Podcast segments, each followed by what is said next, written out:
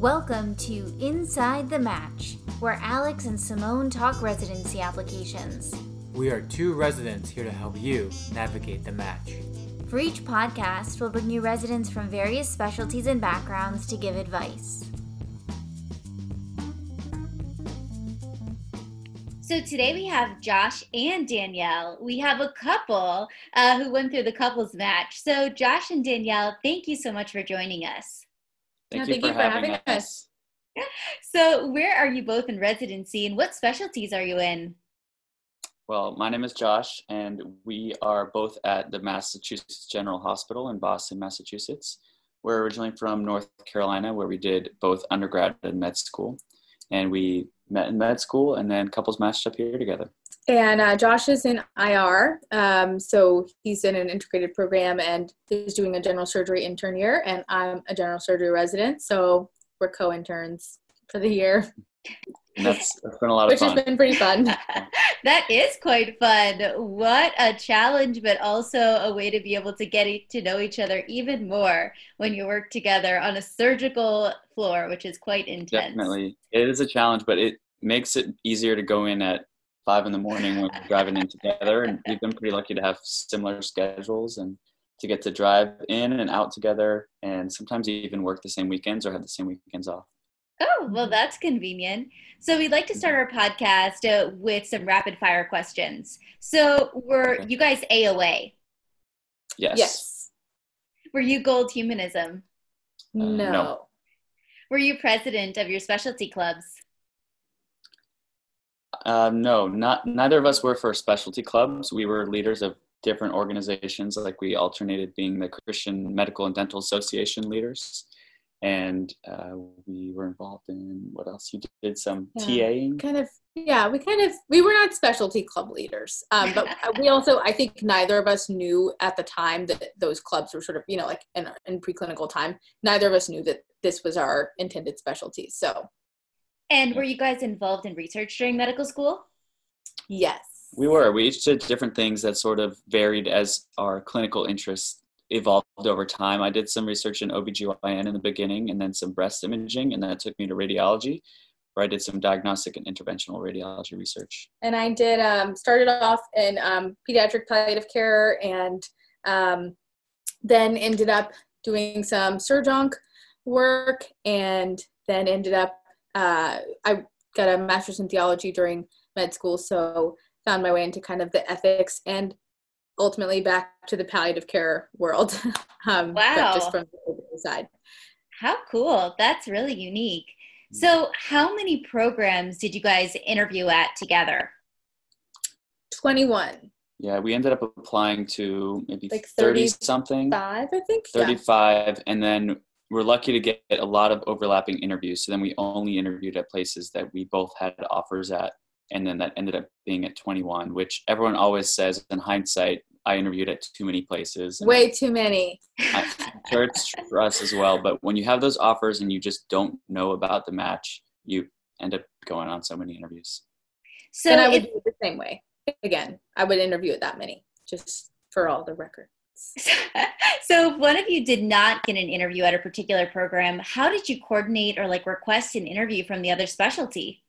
So we were um, pretty diligent especially once interview season kind of got um, along about sending emails. And a lot of this is contingent on which of the couples uh, programs sent out interview earlier in the season. Um, i think for us it was a little bit I think general surgery came out a little bit earlier than IR, but not by much. And so as I got interviews, we had a template, um, which we're happy to share, that uh, Josh would send like the day I got the interview and would say, uh, you know, my wife just got this interview, and um, I know you haven't sent out interviews yet for IR, but we're interested in applying. And I then would reply to the interview request uh, usually would send an email to the program coordinator and say, thanks so much for the interview, looking forward to it. By the way, my husband's applying to IR, and here is their program coordinator's email address. I like that, you know, being able to give them that information up front so that they have it. They don't have to go looking for it. Makes it a lot easier and is more likely that they'll actually send that information yeah. along to someone else. Yeah. So, what tips do you have for talking about the couples match during the interviews that you guys went on? I think it's always helpful to bring up and be straightforward about. It's not a secret. If you match there, they are going to have you and your partner. So uh, be straightforward about it and bring it up um, early and often. And um, it did. I, think you had mentioned in the thank you emails um, uh, if it's worth mentioning in the, any sort of follow up email as well. I think that it is worth reminding people because uh, one thing we learned actually just kind of behind the scenes from talking to one of our mentors is that it takes a fair amount of work for people to coordinate a couples mm-hmm. match in terms of uh, making their rank lists. So uh, it does help out programs when you are straightforward and you, uh, if you're both interested in a place, that you both let them know as well. That's a great point. Did you guys get any really tough interview questions in either interventional radiology or in general surgery on the interview trail? I don't think either of us got any questions related to couples matching. Um, I got some sort of bizarre questions, but I think that had way more to do with having gone to divinity school than it did anything specific to general surgery.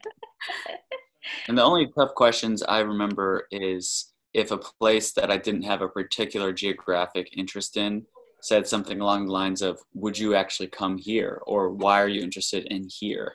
And unless I had some very specific interest to that program, it is kind of hard to, to say, Well, I would move across the country for this program. So, for anyone who is um, applying or interviewing at places outside of their region, make sure you have things on the top of your mind available for each program that you're interviewing at. Very true. Did either of you in general get any like inappropriate questions on the interview trail that made you uncomfortable? Um, this one I, I will share because I it, I got it a couple of times and I thought um, I thought that it was inappropriate. Um, the question that I got was, "Where else are you interviewing, or where else are you really excited about?" And you know that kind of I think as an applicant seems like a very obvious thing not to ask, but um, kind of after interview season was over and talking with some of my mentors they were able to share that from the perspective you know that was often from older uh, older attendings as well that their sense for how that question might be perceived by an applicant as being inappropriate or uncomfortable is very different than how the applicant actually feels. So often they were legitimately just curious um, and it wasn't quite as uh, you know meant to back you into a corner as it might have felt. So that's the one i remember and I don't think I had any uh, inappropriate questions. I, I, would say that sometimes those questions come up. I would echo what Danielle said that it is just curiosity and they really just do want to get to know you and see what kind of applicant you are. I think if any weird questions do come up, I can see it being more to evaluate how you respond under a strange or stressful scenario. And um, I have not, I did not experience this myself, but I've heard stories from other specialties where they get asked really, really bizarre questions and their pure motive is only to see the way you react. Yeah, no, that is true. It's a, a part of the process, and they want to see how you develop sort of these coping skills under stress. And so, one thing that you mentioned earlier is the importance of a thank you note and reiterating the fact that you are going through the couples match in that follow up note. So, did both of you guys send thank you notes to program coordinators and everyone that you interviewed with? And sort of how did you go about sending thank you notes? Was it handwritten, email, and how far from the interview date did you send them? That's a really good question. Um, I, like you, felt very strongly about the thank you notes, partially just for the sake of telling people that you actually do appreciate their time, but also because I thought it was a chance to connect, particularly with people that you had a nice a co- nice conversation with. So I sent them to the program coordinator, the program director, the chair, and um, almost everyone that I interviewed with. I would say I I did email. I know some people felt like that created this awkward like should they reply, should they not reply. I appreciated the option to get a response and you know um, I will divulge this for whomever is listening. I had templates and so I think that made writing those emails right after the end of the interview day a lot more straightforward. Um, they weren't like identical emails going to every single person, but my chair email was the same template and then I sort of filled in the content with whatever the chair and I talked about during our interview. And I thought it wasn't terribly burdensome to do that. And in fact, it was a nice way to communicate with people afterwards. And I felt differently actually. I did not really see the necessity of writing thank you notes to every single interviewer. I did write them, and they were also emails. Um, I did not feel that handwritten notes was necessary at all. Uh, I did write them after interviews that I felt very positively about and uh, places that I felt like I would be ranking high just for my first interactions. And I, I was sure to include specific things that I talked about with the interviewers or specific things that I liked about the program. And for radiology, it's much different than surgery. The chair is not particularly involved in the interviews or the selection process, uh, but it is for surgery. So just know who matters for your specialty and who makes the decisions on, on rank list day. Did either of you ask mentors to reach out to programs when you were putting together a rank list? We both did. Yeah, and I, I feel like I can't overemphasize the importance of this, particularly for the couples match. Um, it was just, I, I think, so it would have been so easy for you know one small thing to not be in place and have that mean that both of us didn't match, particularly with Josh applying to a specialty that had a preliminary year for some places, but not others. Um, and so we were like we just wanted to be sure that our interest to our programs that we were most excited about was really clear and clearly communicated to both both programs including the prelim if that was applicable. It's it's definitely worth having someone vouch for you on your behalf if they're willing to do so. And many mentors or letter writers may offer to do this for you. So take them up on that. I think it's important to know which ones you can trust with telling your your actual rank list maybe your top three and tell them what's your number one and have them reach out to that program saying specifically that they are our number one program mm-hmm. and for both you know both partners and then have the partners mentor say the same thing because um, unfortunately there are people out there who have played the game in the past and have told multiple programs they're number one or they have um, you know played the couples match to their own benefit but uh, if you are both truly ranking program number one, it's worth telling them yourselves and having people tell you on your behalf. Those are great tips. Do you guys have any tips overall for ranking programs, especially when you're going through a couples match scenario or you're going into a competitive specialty or you're looking to go to a place such as MGH, which is strong in both of the fields that you guys applied into? I was actually just talking with someone about this. So, you know, I think that making a rank list is I'm sure really challenging for everyone. Um, and it feels like a really weighty decision, but I, you know, in a strange way, a decision that you actually don't have any control over. Um, but I think for the couples match in particular, what's challenging is that um, I would encourage couples to enter the match knowing that they have sort of agreed to go to the best place for the pair, which, because the universe is the way that it is, will probably not be um, each person's individual first choice. And so I think acknowledging up front that making a rank list will be um, inclusive of some sort of compromise or sacrifice um, is is challenging in theory and is really challenging in practice. Um, we definitely had a lot of conversations throughout interview season and we both found it challenging not to go to a program that the other person had already interviewed at and said something like oh i really didn't like it there. It's hard to go into that kind of interview totally neutral and to consider whether you yourself like it because you know that your partner doesn't. And it would be tough to imagine yourselves there for seven years um, you know knowing that your partner didn't didn't have a great experience. So that was one challenging component. But then I think even afterwards, when we sort of each had our lists of places that we did both enjoy, coming up with the exact the exact numbers um, was tough. And I think you know on the other end on the other side, we're both really grateful to have ended up um, here, which really is the best place for both of us, um, and to really be pleasantly surprised that I think if I could go back and do it again, um, would be my would be my own individual um, ideal place as well. Yeah, it's a very challenging process. I, I think it wasn't as bad as we anticipated because we were doing the numbers at the beginning of the season and thinking, wow, we're going to have 300 combinations of every possible place. But as soon as we started talking about places, we realized uh, if one of us really hated it, we are not even going to rank it. We're not going to try to be miserable for seven years. And uh, if we both really loved it, that easily bumped it to the top of the list. And then we just worked it out from there. We also decided that for ourselves, and this is not the same for every couples matching, but we really wanted to be at the same hospital. Mm-hmm. And we actually didn't really rank any, many, very few actually combinations yeah, where we were in the same city but different hospitals.